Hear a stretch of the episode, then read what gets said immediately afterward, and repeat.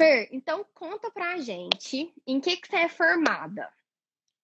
Eu sou formada em fonoaudiologia há mais ou menos um, quase 15 anos. Já posso dizer que há 15 anos.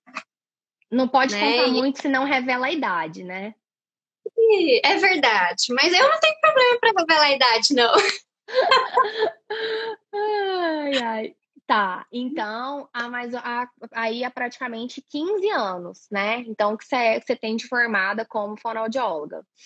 É, qual que, qual que, assim, seu, qual que é seu público de atendimento hoje? E se sempre foi esse mesmo público ou se você foi mudando ao longo da sua trajetória? Não, não é o mesmo público de atual. Então, assim, atualmente vai fazer dois anos, né, que eu vim para Curitiba. E aí, quando eu cheguei aqui, eu comecei a trabalhar numa clínica onde atende autistas. Né? Uhum. Né? E então foi onde eu realmente vim ter é, a necessidade de buscar né, o conhecimento em relação à terapia ABA. Porque uhum. até então, é, onde eu atuava antes, que era numa prefeitura, então eu tinha alguns pacientes onde? Em Hidrolândia, Goiás. Ah, aí pertinho é. de Goiás. Isso, exatamente.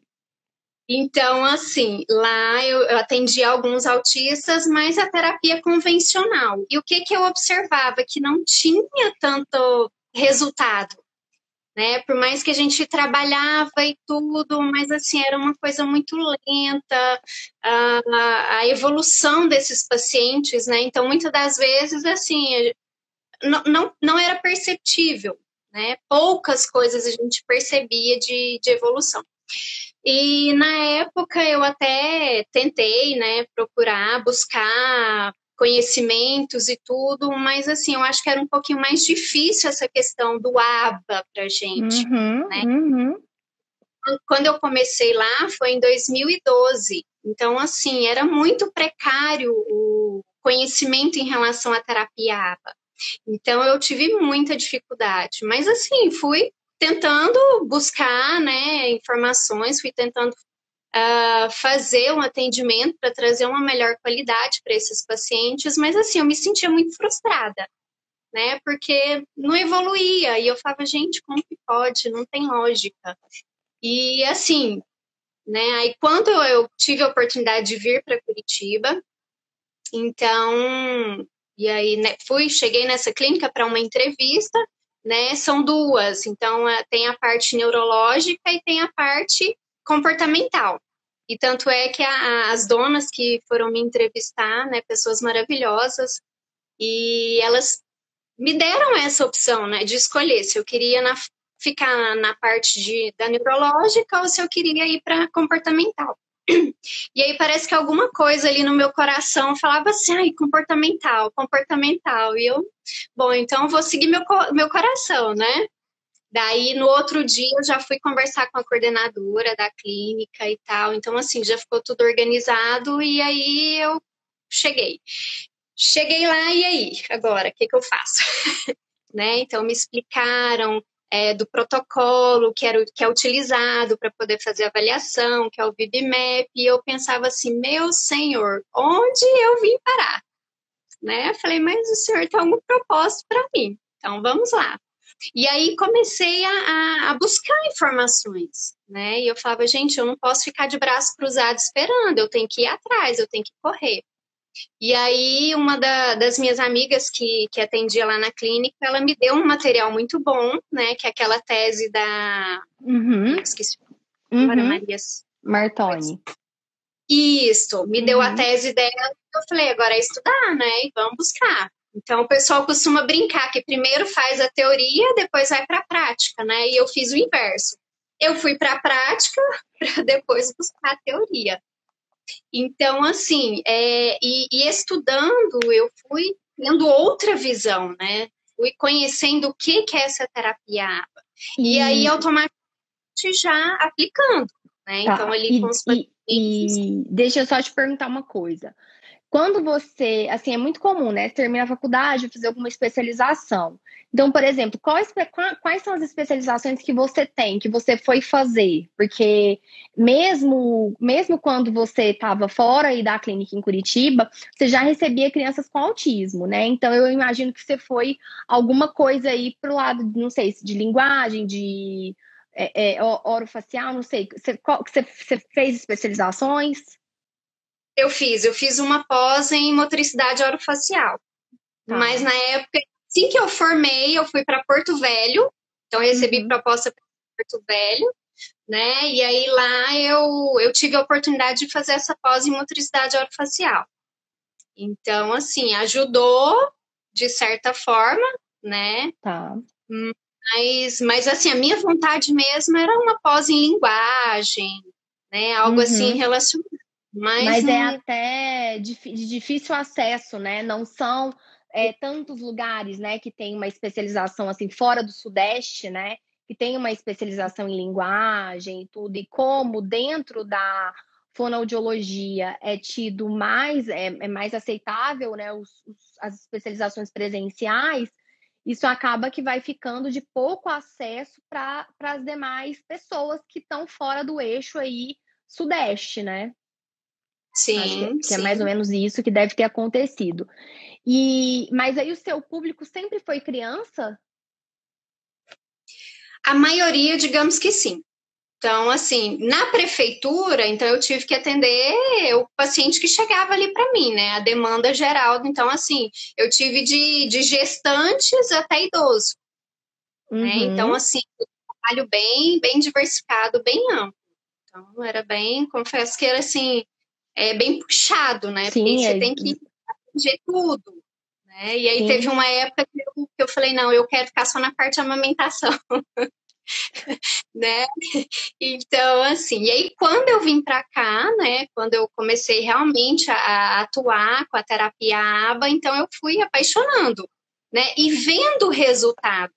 Porque, assim, com a aplicação do programa VibMap, a gente vê o resultado. E, assim, foi onde eu fui ficando cada vez mais encantada. Né? E eu falava, gente, mas que, que delícia é trabalhar com esse protocolo, né? Que legal você aplicar ali, já ver o resultado. Claro que tem dificuldades, né? Tem ali a, as coisas que a gente precisa driblar um pouquinho e tal, porque teoria é linda e maravilhosa, às vezes na prática não é como na teoria, né? Então a gente tem que saber lidar ali. E assim, fui ficando cada vez mais encantada.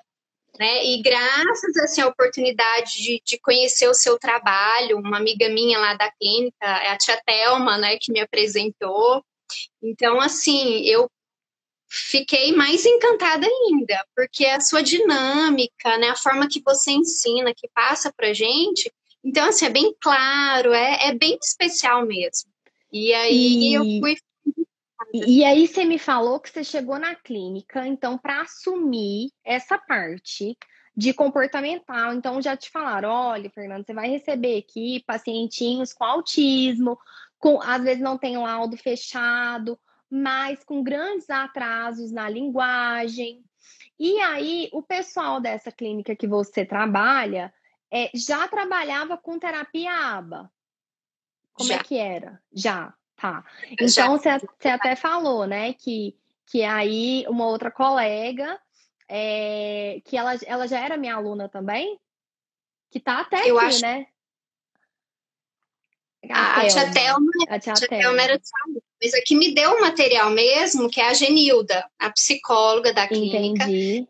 Eu não sei se ela, na época, fazia o curso com você, mas eu acho tá. que hoje ela, ela faz. Mas, mas ela te deu o material e falou assim: olha, aqui a gente utiliza esse instrumento de avaliação. Vocês chegaram a trocar, por exemplo, porque eu gosto muito de perguntar, né? Que é até uma pergunta que eu quero te fazer, como, como fonoaudióloga, que eu gosto muito de saber.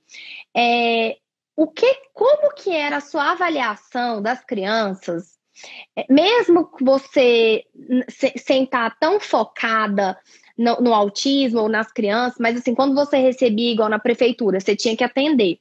Qual tipo de avaliação que você realizava para esse perfil de crianças com atraso é, no autismo, com atraso na linguagem, na comunicação, porque a gente sabe que a fonoaudiologia tem seus instrumentos lá de avaliação, tem suas, suas é, formas, né? Então, por exemplo, você fez pós em, em especialização em orofacial, tem lá, né? Devem ter lá, é, vou chamar aqui de protocolos, mas não sei, testes, não sei como que se chama, para fazer a avaliação orofacial da criança.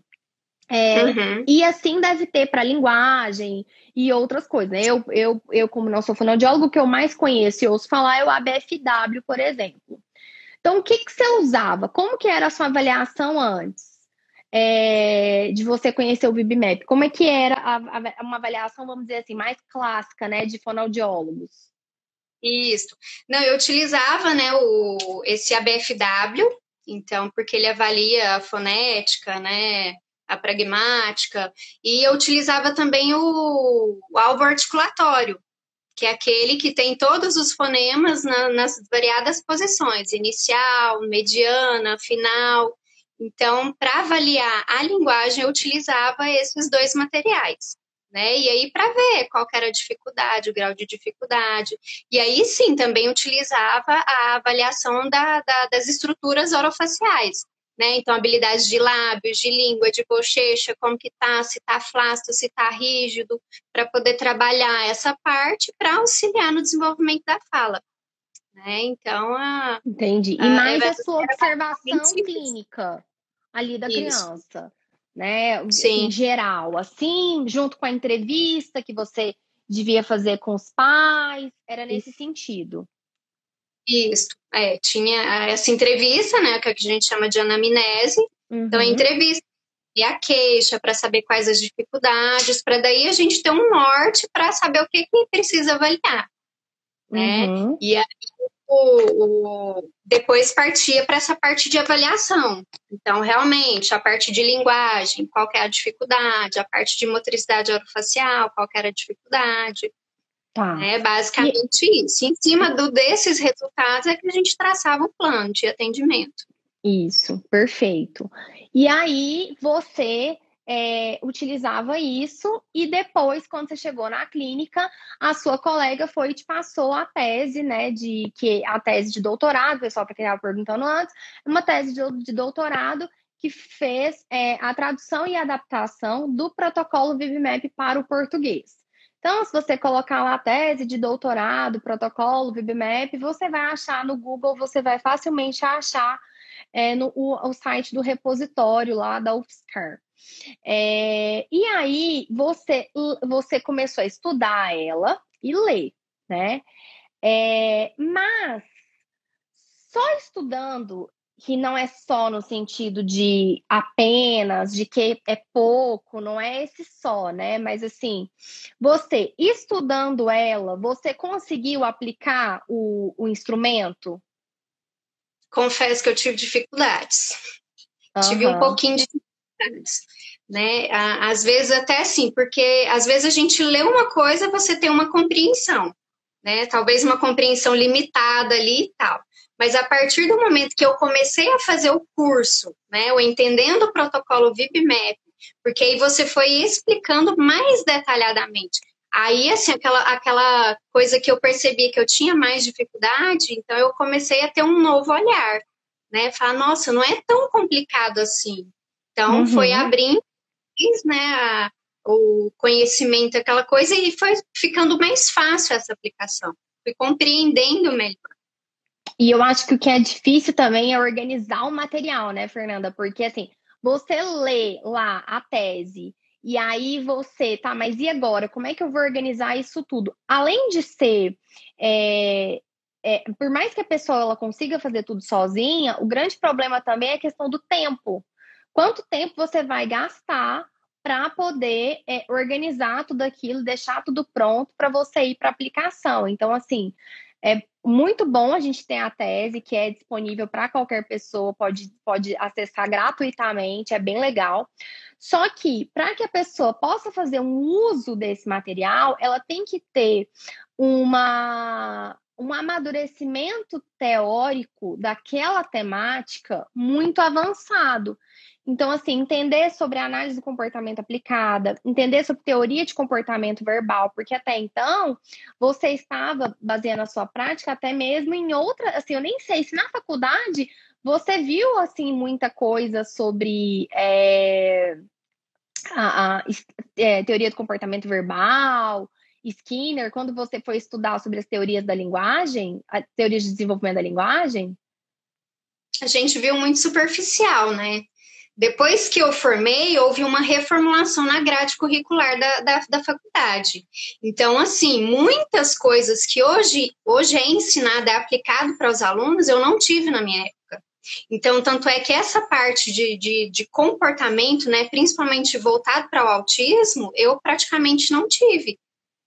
Então, uhum. na minha época, não, não tinha tanta essa demanda como é hoje, né? Uhum. Então, depois... Não, tudo mudou muito em, em 15 anos, assim, foi uma mudança, assim, radical mesmo, assim, tudo é, é, alterou demais. Então, a gente acaba que é, o pessoal que formou, assim, né, 10 anos, 15 anos, e ainda hoje, ainda o conhecimento é pouco. A voz está normal, o, o Francisca. Eu estou ouvindo normal.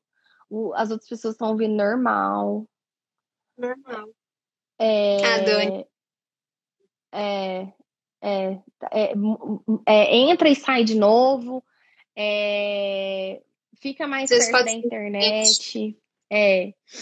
Então, você, aí você foi estudar e aí você sentiu a necessidade, então, de é, fazer um treinamento específico para entender o protocolo VibMap, né? Que eu acho que não tem nome melhor que eu podia ter criado, que é entendendo o protocolo VibMap, que é justamente para entender aquilo tudo lá que está ali por quê? Porque para a gente entender aquele instrumento, que é o que a gente né, fala muito ali quando a gente está nas, nas práticas supervisionadas, a gente precisa recorrer a outras literaturas, né? Entender sobre desenvolvimento infantil, entender sobre desenvolvimento da linguagem, entender sobre teoria de comportamento verbal.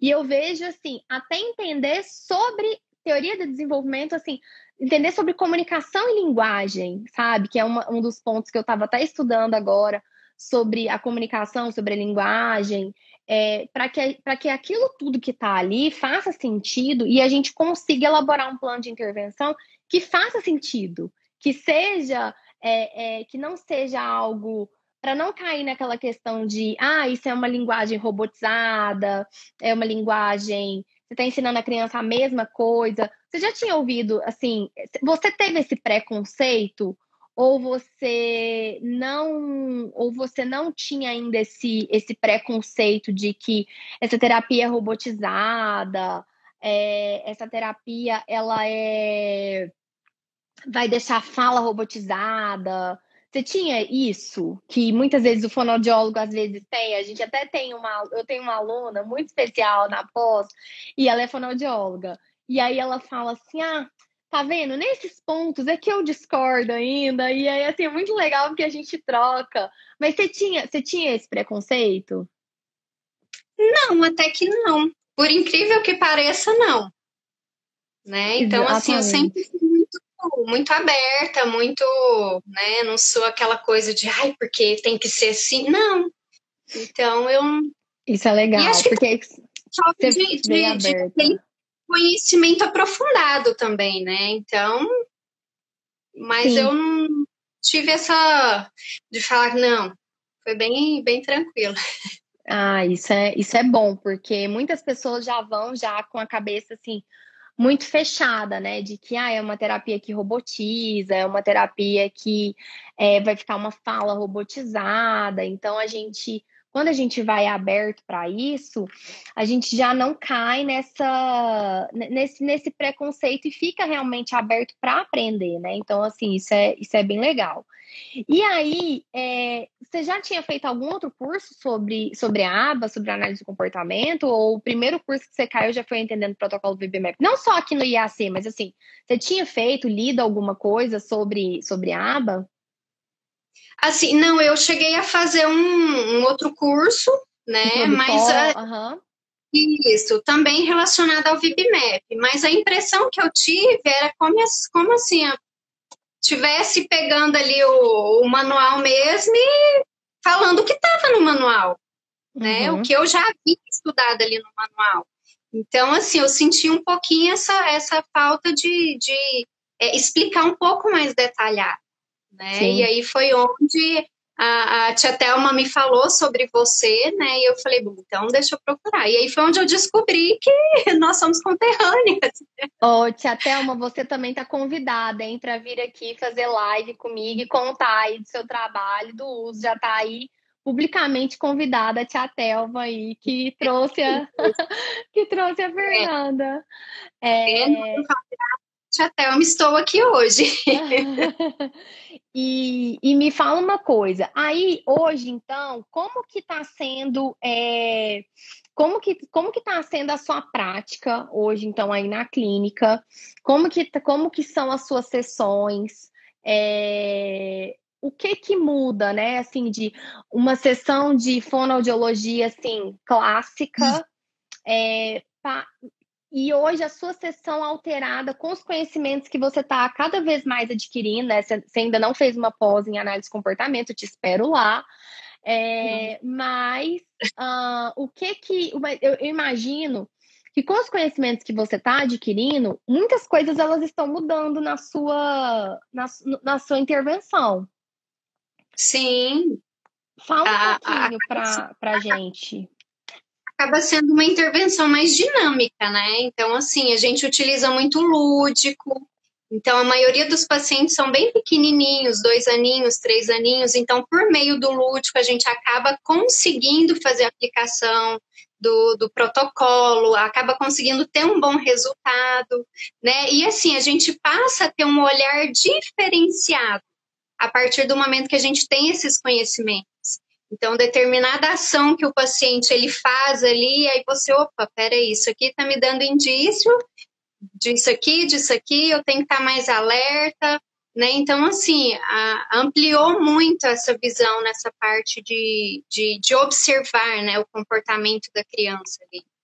Então, uhum. fez um grande, uma grande diferença. E, e as suas sessões hoje, é, geralmente lá na clínica, né? Porque eu sei que aí envolve também uma organização de clínica, né?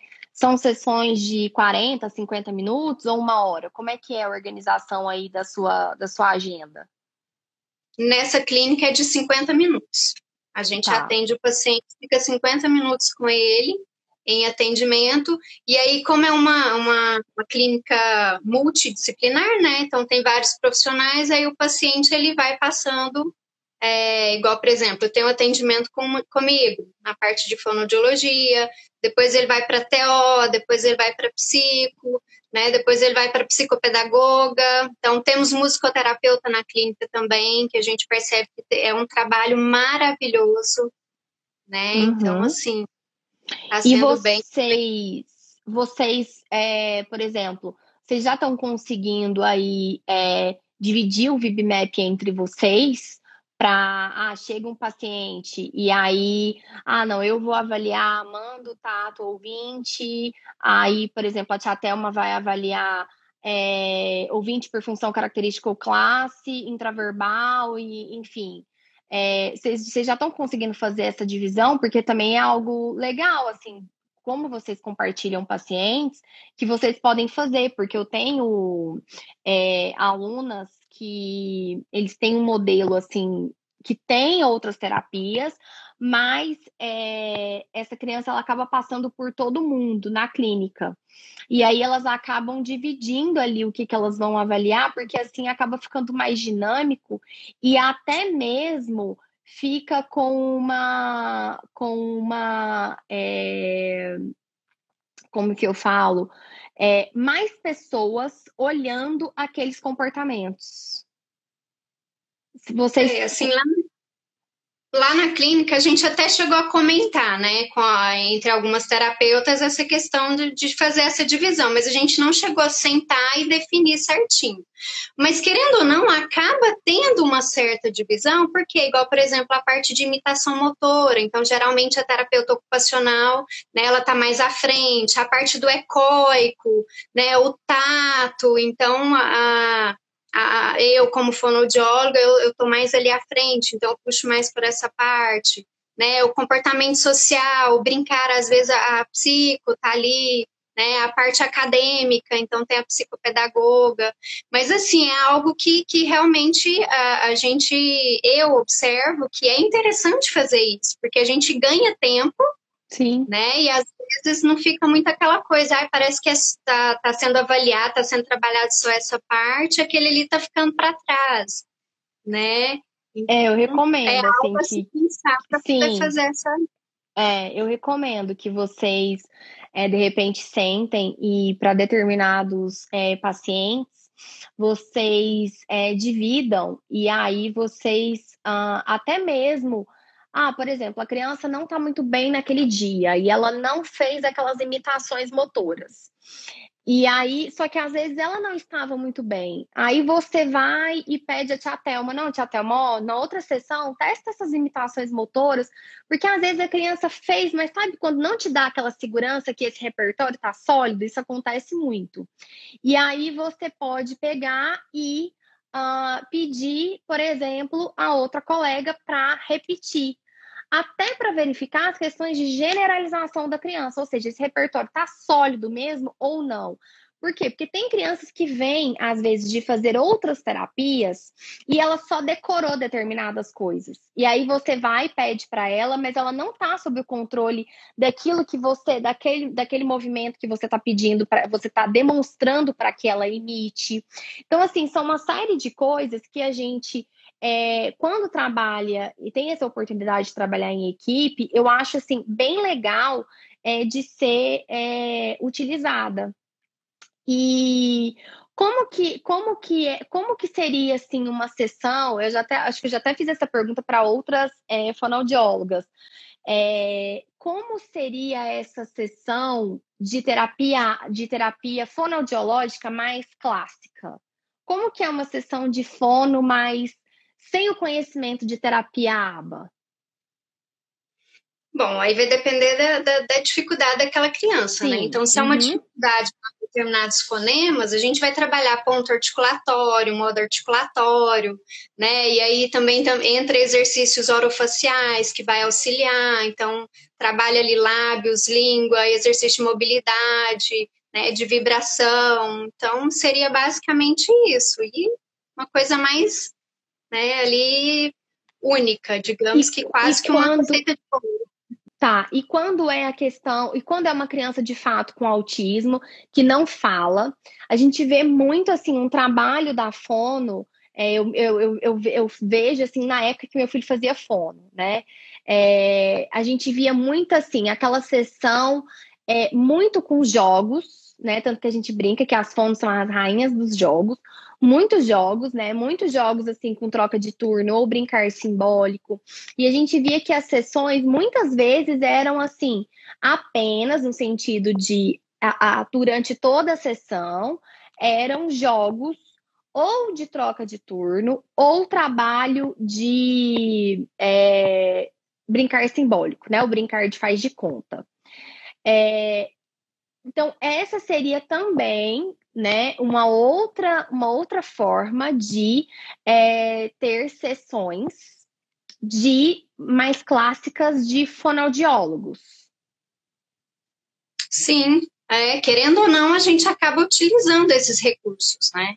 E nem sempre a gente consegue atingir, conseguir atingir um bom resultado, né? Porque ficava uma coisa ali, até mesmo para criança, acaba ficando uma coisa muito é, não sei qual palavra eu poderia utilizar, mas assim, uma coisa que sobrecarregava ela ali não tinha um.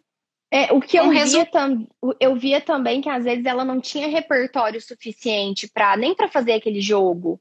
É, então, assim, ela não ela não dava aquele. Ela, é como se ela não fizesse a parte dela é, ali na, na sessão. Era muito difícil, então acaba que a coisa não engajava, não ia. E assim, e, e, outra coisa que a gente vê, que as pessoas muitas vezes acham muito estranho, é que no início a gente vai ensinar uma criança a jogar um jogo, é, alguma coisa do tipo, a gente tem a repetição. Então, muitas vezes a gente vai usar o mesmo jogo. Então, por exemplo, você vai usar o pula pirata, até que ela aprenda a dinâmica do pula pirata, ela consiga esperar a vez dela, ela consiga tirar, porque tem criança que não consegue nem tirar ali a espadinha ela a gente vai fazer o mesmo jogo, o mesmo jogo até ela aprender. Ela aprendeu, a gente muda de jogo. E aí a gente via que às vezes assim, numa sessão, a, a cada sessão era um jogo diferente, porque assim, teoricamente isso era visto como legal para a criança não enjoar. Só que o problema é que ela não aprendeu a jogar. Então, assim, aí você vem com pula pirata, depois você vem com pula coelho, depois você vem com outro jogo, com é, Boca Rica. E aí, muitas vezes, a criança não tem nem pré-requisitos motores ainda suficientes para fazer aqueles movimentos, ou às vezes ela já engaja em problema de comportamento de jogar todas as peças no chão, vai espada para tudo quanto é lado, vai moeda do Boca Rica para tudo quanto é lado, e a sessão é aquela choradeira e, e, e jogando tudo para o alto. Então, assim, aí acaba, e às vezes, muitas vezes, a, a, a profissional fica ali sessões e sessões e sessões tentando fazer aquilo. E, e aí, o que, que a gente né, sempre fala e, e ensina, né? Não, olha, vamos elaborar os programas de ensino e aí você vai, vai aplicar os programas de ensino com ele. E aí, tudo bem, se, por exemplo, ah, a tia Fernanda vai aplicar os programas de ensino voltado mais, por exemplo, precoico, é, para tato. De repente, vai ser você a profissional que vai fazer a escolha dos estímulos de, por exemplo, de ouvinte, de ouvinte por função característica ou classe, respeitando a ordem de aquisição de fonemas. É, então, assim, ah, a gente quer colocar um objetivo de ensino, vamos consultar a fono. Ó, oh, você acha? Ó, oh, Tia Fê, você acha que é esse, esses, esses, esses objetivos aqui de ensino, do ponto de vista de aquisição de fonemas, tá bacana ou não? A mesma coisa a gente bate lá no, na, na porta da TO.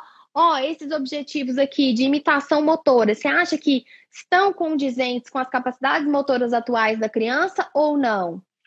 E assim a gente vai elaborando o plano de intervenção, os programas de ensino da criança, né? O, o, o plano de, de ensino individualizado dela, que vão ser compostos por diversos programas de ensino.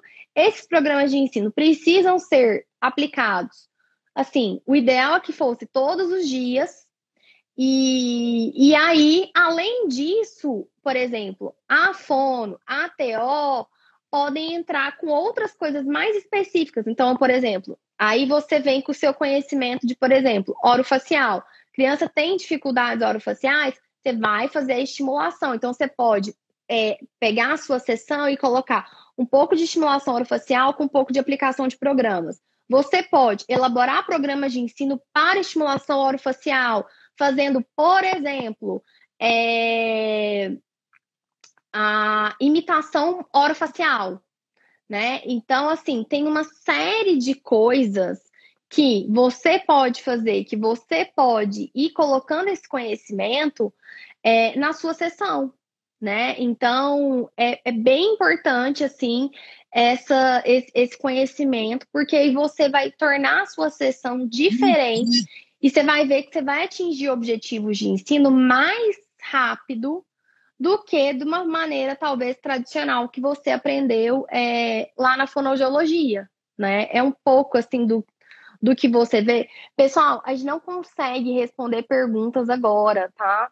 É, eu, eu não consigo, não estou conseguindo nem ler aqui as perguntas de vocês é, principalmente assim casos específicos de crianças, de famílias, a gente assim acaba não conseguindo. Então assim, está falando aqui de terapia aba, de como usar, como que o fonoaudiólogo pode utilizar a terapia aba na fonoaudiologia, mas assim, se a gente for pegar as outras, um monte de perguntas, a gente vai sair totalmente do tema e a gente não vai atender o nosso propósito aqui tá? Então, eu peço desculpas para vocês, mas senão a gente vai ficar igual as intervenções que a gente tanto critica muitas vezes. A gente vai ficar nem lá nem cá. O que a gente quer mostrar aqui é o quanto que o profissional da fonoaudiologia, assim como o profissional da terapia ocupacional, assim como o profissional das outras áreas, pode enriquecer o seu conhecimento com esse campo do saber que é a análise comportamento aplicada.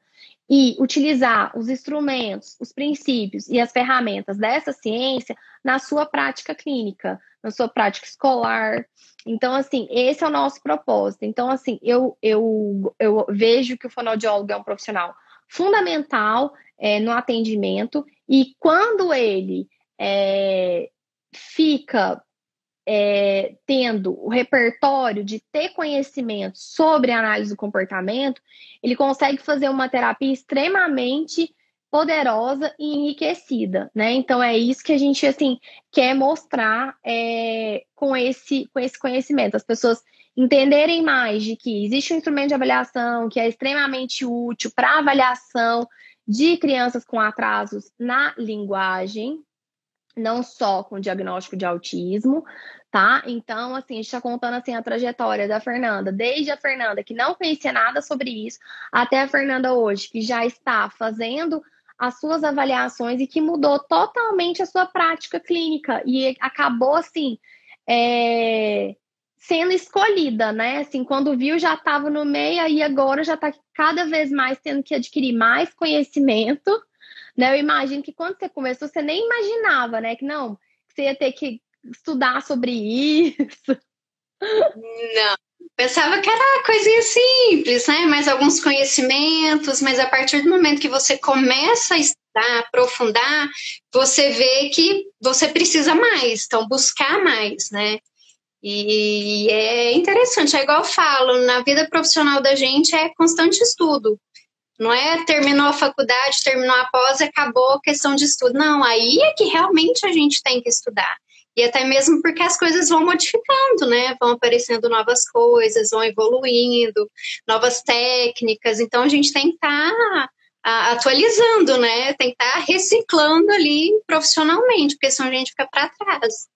Sim, e, e assim, você nunca Sim, você nem imaginava, né, que você ia cair é, para estudar sobre isso, até porque muitas pessoas elas até acham que é, a terapia ABA é apenas para o psicólogo. Então, assim, o fono não ia ter que se meter para estudar sobre isso. Ele podia ficar lá na casinha dele, é, continuando o que ele já sempre vinha fazendo né? E a terapia fonoaudiológica, claro, é uma terapia é, baseada em evidência científica, é considerada uma prática baseada em evidência científica. Só que quando a gente junta a terapia fonoaudiológica com o conhecimento de, de teoria de comportamento verbal, que está dentro da análise de comportamento aplicada, você assim muda, né? Por exemplo, você na sua prática é, quando você começou a estudar lá, porque lá nos módulos introdutórios a gente fala sobre conceitos básicos da análise do comportamento e você acaba, você, eu falo lá sobre reforço. Você mudou assim a sua visão de é, utilizar o reforço na sua terapia, é, porque a gente, principalmente a terapia fonoaudiológica, era para ser assim, extremamente reforçadora por si só. Muito legal, muitos jogos e tudo. Só que a gente sabe que isso não é realidade com as crianças com autismo. É, o que, que mudou assim com relação assim a utilizar reforço, a, a, a, ao reforço em si? A ideia de reforço, você já tinha pensado nisso assim antes? Nunca, nunca nem passou pela cabeça antes, né? E assim, a gente vê grande diferença. Claro que assim, a gente tem alguns pacientes que precisam de reforço, né? Mas também tem pacientes que basta o reforço ali da, do elogio, né, que já, já ajuda e tudo, mas assim, é, fez uma grande diferença, né? Poder saber que tem esse recurso para poder estar tá utilizando a gente, a forma de utilizar esse recurso também é muito importante, né? Não é apenas ter ali o reforço, mas você tem que saber a hora certa, né? Que você vai utilizar, a hora que você vai retirar, ó, daqui a pouco volta, vamos continuar aqui, né? Então, assim, hoje eu vejo o quanto é, eu consigo lidar com determinadas situações utilizando ali um reforço. E às vezes é algo simples, né? Igual eu tenho uma pacientezinha que ela de vez em quando chega com um vidro de creme, creme de passar no corpo. Então, eu, às vezes, consigo utilizar como reforço ali para ela. E o que, ela, que ela né? quer? Ela quer que passe o creme nela ou o que, que é? Ficar com o creme? Segurar Segura... o creme? Segurando, é. Aí, assim, aí, às vezes a gente não consegue tirar ali, mas aí com jeitinho a gente acaba né, tirando, deixando ele ali de lado e acaba utilizando, fazendo a, o que precisa ser feito ali. Mas, é o objeto assim, é... transicional dela, né? É como se fosse é, é, algo que ela precisa ter ali com ela para dar aquela sensação ali de segurança, de que, né, enfim.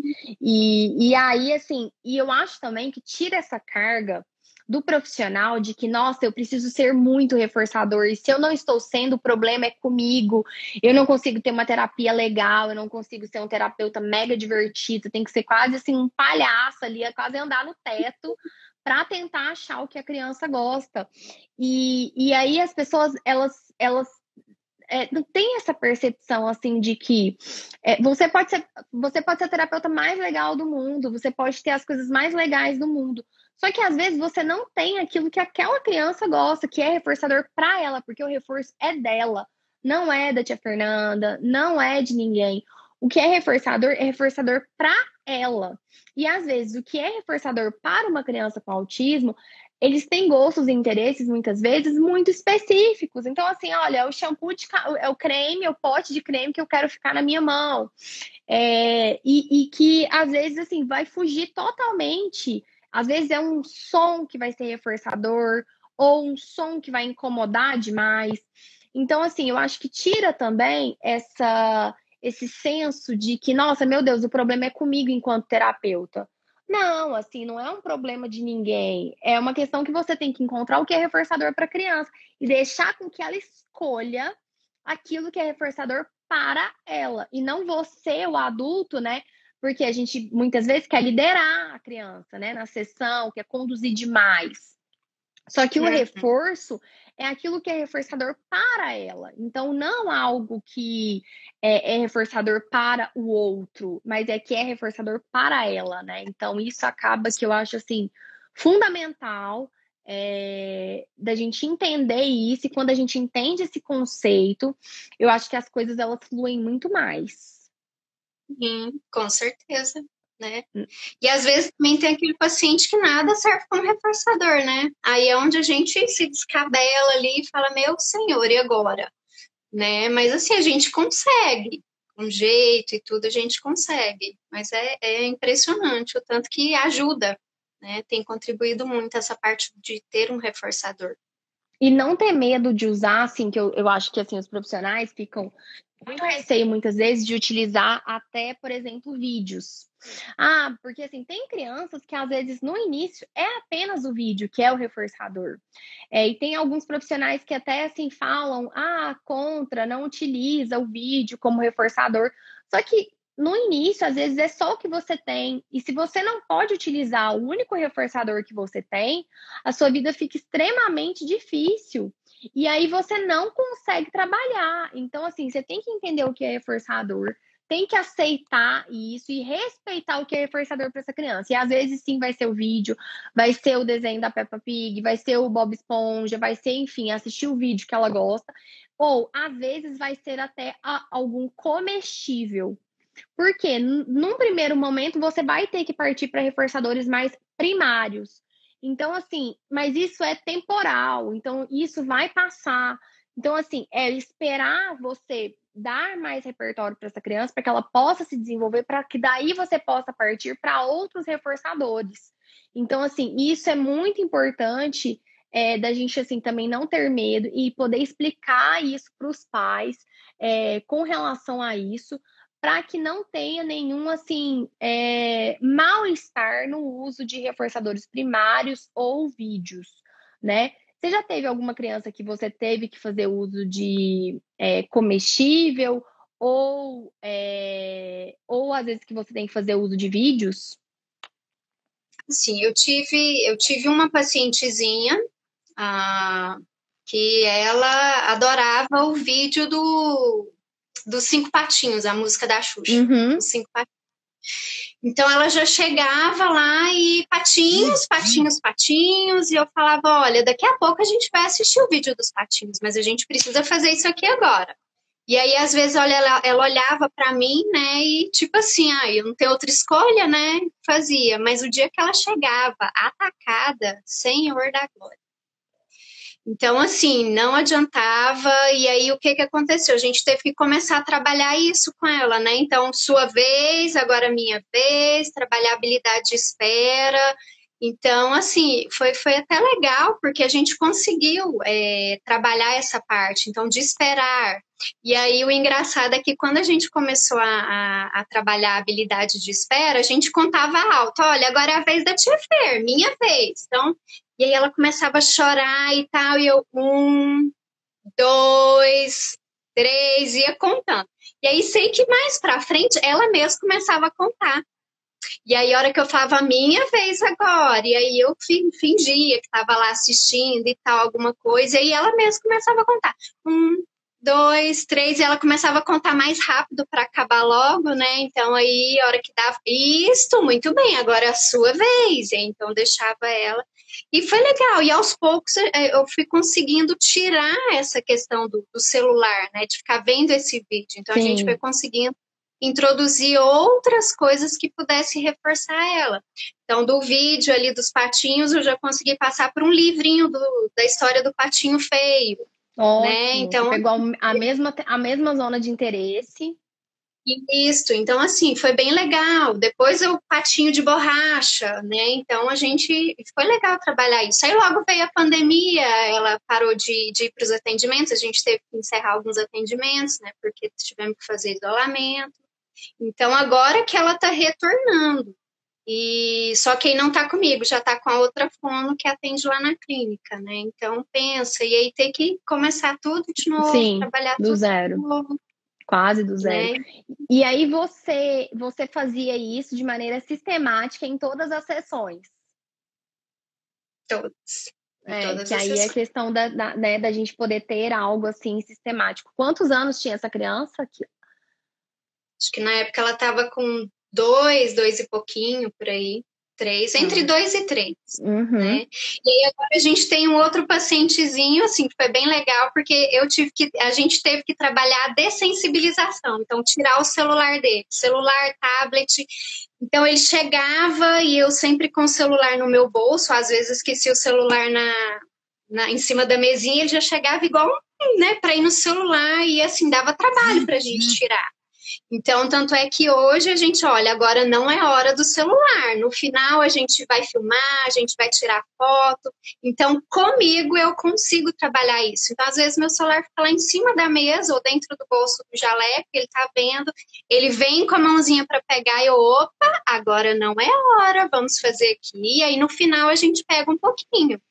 Né? Então, assim, e foi tão legal, porque quando eu passei, né, eu dei, passei esse feedback para os pais, então os pais ficaram encantados, porque em casa eles não conseguiam fazer isso. Né? E aí a gente orientou, olha, como que tem que ser? Vamos trabalhar assim, dessa forma, né? Tanto na casa de vocês quanto na casa dos avós, porque a gente precisa alinhar. Então, da mesma forma que tem que a gente está trabalhando aqui, tem que ser trabalhado em casa, tem que ser trabalhado no telefone, né? Então, assim, hoje tá, tá super. É uma gracinha ele. Eu falo que é um dos xodozinhos da gente lá. Né? E é legal a gente ver essa evolução, né? Ver é, essas mudanças que são as mudanças positivas e assim o quanto que a família fica agradecida, né? Porque em pouco tempo de, de, de atendimento, então a gente já começa a trabalhar essas partes comportamentais e claro que sempre é, passando nessas orientações para os pais, como que tem que ser feito em casa, porque o trabalho não é só dentro do consultório, não é só ali na clínica, mas é em casa, é no supermercado, é na casa da avó, é na casa do tio, é onde for. Então precisa alinhar para que a gente consiga ter o desenvolvimento ali ideal, Sim. né?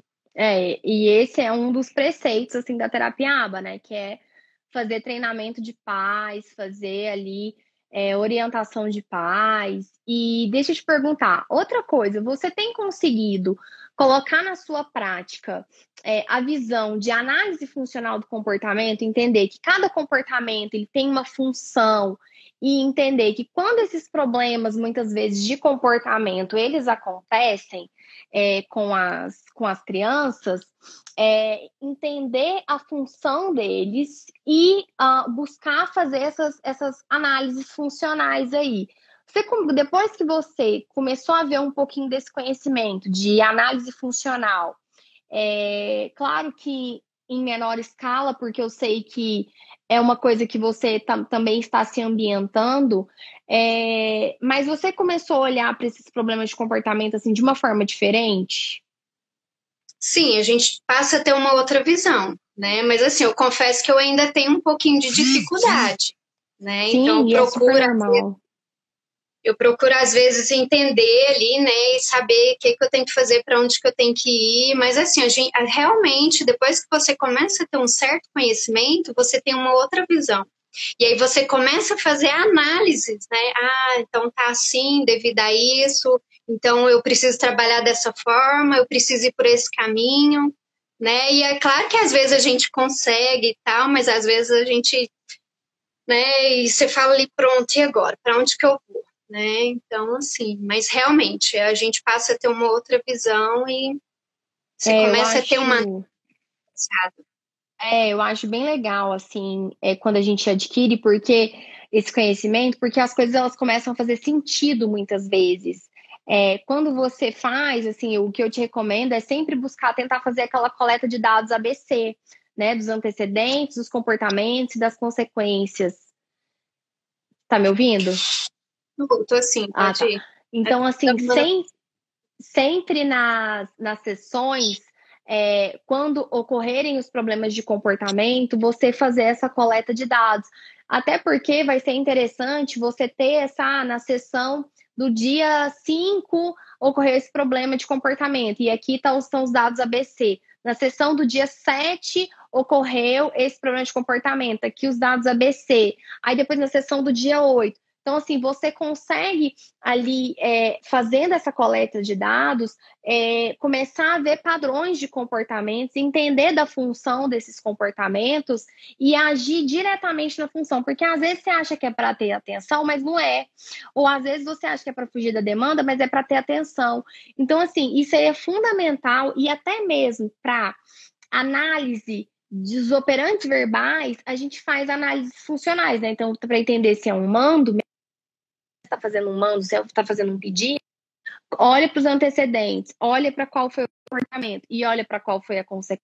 Bem, bem legal assim você ter esse esse esse hábito, né? De e isso é hábito e treino realmente da análise funcional, é, porque eu acho assim que isso também vai ser outro assim grande, grande assim diferencial que também vai mudar muita coisa na sua na sua prática, assim, né? Fazer isso com com maior frequência, sabe? Eu acho que é, é, é, vai ser bem legal. E, e o que, que acontece? É muito normal, né? Porque você veio ali de outra, né? De outra área e aí tá aí é, a, se apropriando desse conhecimento para poder utilizar isso na sua prática. Então, assim, o que eu te diria é mergulhe, não é porque eu sou dessa área, não, mas mergulhe nisso, porque, assim, com, com o conhecimento que você já teve até agora, você já viu a diferença que faz. Então, Isso. imagina você munida de mais conhecimento ainda, é, o quanto vai fazer diferença na sua prática é, clínica, né? Que é o que muitos fonoaudiólogos, é, analistas do comportamento nos Estados Unidos, assim, trazem, né? A diferença que esse conhecimento ele, ele traz né? Sim, com certeza.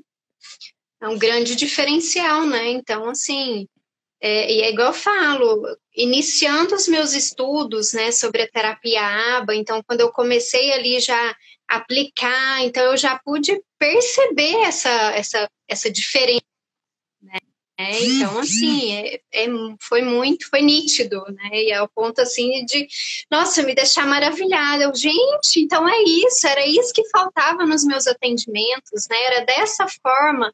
E às vezes até assim, às vezes a gente parecia que a gente estava indo ali por, por aquele caminho, mas eu não sabia realmente, né, como ir além daquilo ali, né? Então hoje Sim. eu já tenho esse conhecimento, eu falo, nossa, hoje eu já sei o que, que é que faltava, né? Sim. Hoje eu já sei o que eu tinha que ter feito, né? Então isso foi muito muito importante, né?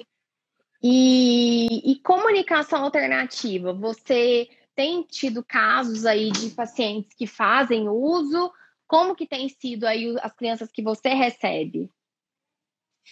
Não, as que a gente está tendo ali, nenhuma que, que, que eu atendi, a gente teve que trabalhar nem PEX, nem comunicação alternativa. Uhum, nem qualquer então, outro assim, meio, não, né? método. Não tenho experiência nessa, que bacana. Área. Então, essas crianças estão vocais. Que bacana. É, assim, claro que a gente tem aqueles não verbais, mas querendo ou não, a gente já está começando a introduzir as onomatopeias, né, uma... né? Pequenos sons. Uhum, tem uma produção de som, tem uma. Isso. Ai, querendo perfeito. ou não, os espontâneos ali é, é, legal. E aí a gente acaba indo no embalo da criança, né? Sim, sim. Legal. Não, maravilha. Eu acho é, é, tá falando que tá travando a, a sua imagem, a, a voz não tá travando, mas a sua imagem às vezes ela tá meio não não tão nítida assim, tá meio meio ruim. Mas é, é internet, não tem. E esse horário ele é um horário concorrido, né? Todo mundo quer acessar a internet esse horário, então a, fica assim terrível. Depois o povo não entende por que, que eu faço o bonde da madrugada, né? Né? Está ótima, tá todo mundo dormindo, meu Deus. Deixa eu só.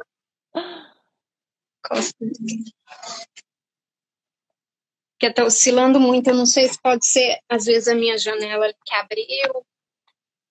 Gente, que. Aí... É uma loucura.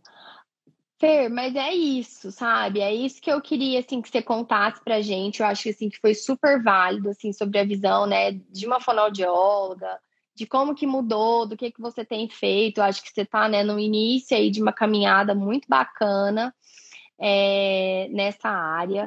É, cada vez mais você vai uh, deixando os seus conhecimentos mais sólidos, né, em na, na terapia ABA, na teoria de comportamento verbal, dominando o uso dos princípios, dominando o uso dos procedimentos, para que você possa colocar isso na sua prática. E isso é, é, leva, né, vai levando um tempo assim de amadurecimento, porque logicamente você tem outras demandas, né, de, de pacientes e outras assim é, acaba que outras áreas também, por você ser fonoaudióloga, então você acaba tendo assim outras possibilidades também. Então, é, mas eu assim, né, te recomendaria focar nisso, é, porque a gente tem uma demanda de muito grande de crianças com atraso na linguagem, né? Então, mesmo é, com autismo, com o diagnóstico fechado ou não, nós temos aí uma demanda muito grande de crianças com atraso na linguagem. Então, assim,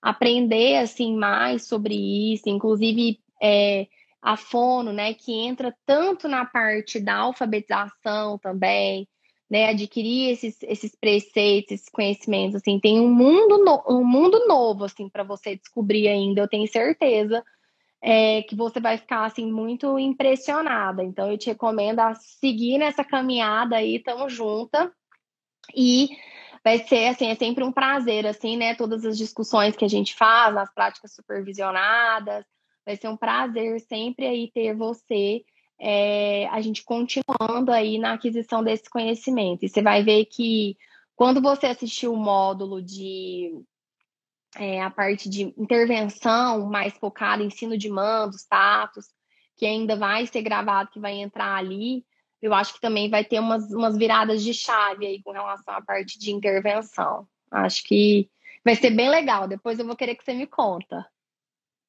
Ah, pode deixar. Né? Não, mas muito bom. Eu quero, eu quero, eu falo que é uma das minhas metas é poder, né, dar, dar continuidade e me aprofundar mais, né, de porque acho que tudo que a gente estuda, a gente sempre precisa buscar mais, né? O conhecimento, ele nunca é, é demais, então é, é, importante. Né? E é algo assim que ninguém tira da gente. Então, Sim. desde pequena, eu sempre escuto a minha mãe falar, né? Ela deve estar assistindo a live também. Mas assim, ela sempre, sempre ensinou isso pra gente, né? Minha filha, ó, o conhecimento é a única coisa que ninguém te toma ele. Então tem que estudar, tem que buscar ir atrás, né? E claro que a gente nunca sabe tudo. Então, é. assim, a gente está em constante aprendizados, né? E, e é isso, é Sim. correr atrás, procurar Você... sempre Sim, você geralmente é a minha especialista que eu recorro ali quando chegam as questões mais fonoaudiológicas. Então, assim, essa troca é importante porque é justamente cada um foi para uma área para estudar especificamente aquilo, né? Então, assim, é, é bem importante a gente trazer isso e o quanto que é importante as pessoas trocarem a troca. Ela é fundamental essa troca, né? Então, às vezes Sim. as pessoas têm dificuldade de trabalhar em equipe, de trocar, e essa troca que faz toda a diferença é, para os profissionais. Então, você pode, a gente pode ver pessoas assim muito bem sucedidas, é, elas trocam, elas têm grupos é, de mentorias, grupos, é, grupos aí de uma série de, eu acho, acho que vai, tá, voltou, tá me ouvindo? Sim. Só deu uma travadinha, é, mas, mas voltou. É meu fone que acabou a bateria. Mais, mais grupos é, que vão tornando essas trocas mais fortes. Então a gente aprende uns com os outros. E é assim que o nosso conhecimento ele vai ficando mais e mais é, forte e empoderado, né? Então a gente não precisa ter medo de trocar, de contar o que a gente sabe é, para o outro, porque assim é o que eu falo, né? Tem espaço para todo mundo, é, nem se todo mundo que todas as fonoaudiólogas quiserem atuar com autismo, elas vão dar conta da demanda. E, e sem falar da grandiosidade da área que é a fonoaudiologia, né? Quantas áreas é, tem a presença do fonoaudiólogo. Então, todo mundo pode ficar tranquilo e podem, podem trocar aí, porque a gente precisa de todo mundo, porque a demanda é muito grande é enorme. E assim, às vezes um vê de uma forma, o outro vê de outra forma, né? E é, é legal é, casar essas informações, né? Ah, eu percebo dessa forma, a outra percebe de outra forma, então vamos sentar, vamos analisar, né? Isso é, é eu, eu, eu julgo muito importante. É legal essa, essa troca, né, de informações. E isso enriquece cada vez mais. Sim. Bom, então é isso, pessoal. Então, ó, daqui um tempo eu quero que a gente sente para conversar de novo, que eu quero saber os novos conhecimentos que você adquiriu e como que isso está mudando aí na, na sua prática clínica aí. Um prazerzão falar com você. Obrigado, Fê. E a gente continua junto aí nessa caminhada. Vamos lá, firme e forte, né? Eu que agradeço oportunidade, apesar que tivemos alguns contratempos aí de. Não, mas acontece. Essas tecnologias é assim, né? Mas, mas é importante, né? E poder, assim, a gente trocar algumas informações, né? Saber um pouquinho, né, da área. Claro que, que assim, eu estou aprendendo, né? Igual assim, eu, eu, brinco muito, eu falo, gente, eu estou engatinhando, ainda nem aprendi a andar na área da terapia ainda estou engatinhando né, tentando ali me equilibrar, mas assim, é, eu aprendi, né, com a, com a minha mãe que, que a gente, ninguém nasce sabendo, então a gente tem que dar o primeiro passo ali e correr atrás, né, e, e buscar. Eu que nem, e eu que nem dessa área era, e que eu fui assim na garra e assim com a cara e a coragem, né? Você ainda teve um background aí da fonoaudiologia, então, assim, eu comecei praticar, eu comecei assim do zero, assim, do menos, do menos 10, assim, no chão. Então, assim, se eu conseguir, eu sei que todas as pessoas são capazes de conseguir, eu não tenho dúvidas disso. É, então, assim, todo mundo consegue, todo mundo consegue se apropriar desse conhecimento, utilizar na sua prática e seguir o caminho aí, ter sucesso e ajudar diversas famílias. Então, assim, isso é, é, é, é mole, assim. E a gente está aqui, né? O IAC está aqui realmente para tornar a vida de vocês mais fácil. Então, é isso que a gente tenta fazer aí todos os dias. Muito, muito, muito obrigado, Fer. Fica com Deus. Beijos. Beijão. Usando. Pode deixar. Estou sempre aqui. Beijo. Beijo. Tchau, tchau, tchau. Tchau, tchau. Tchau, pessoal. Obrigada. Boa noite.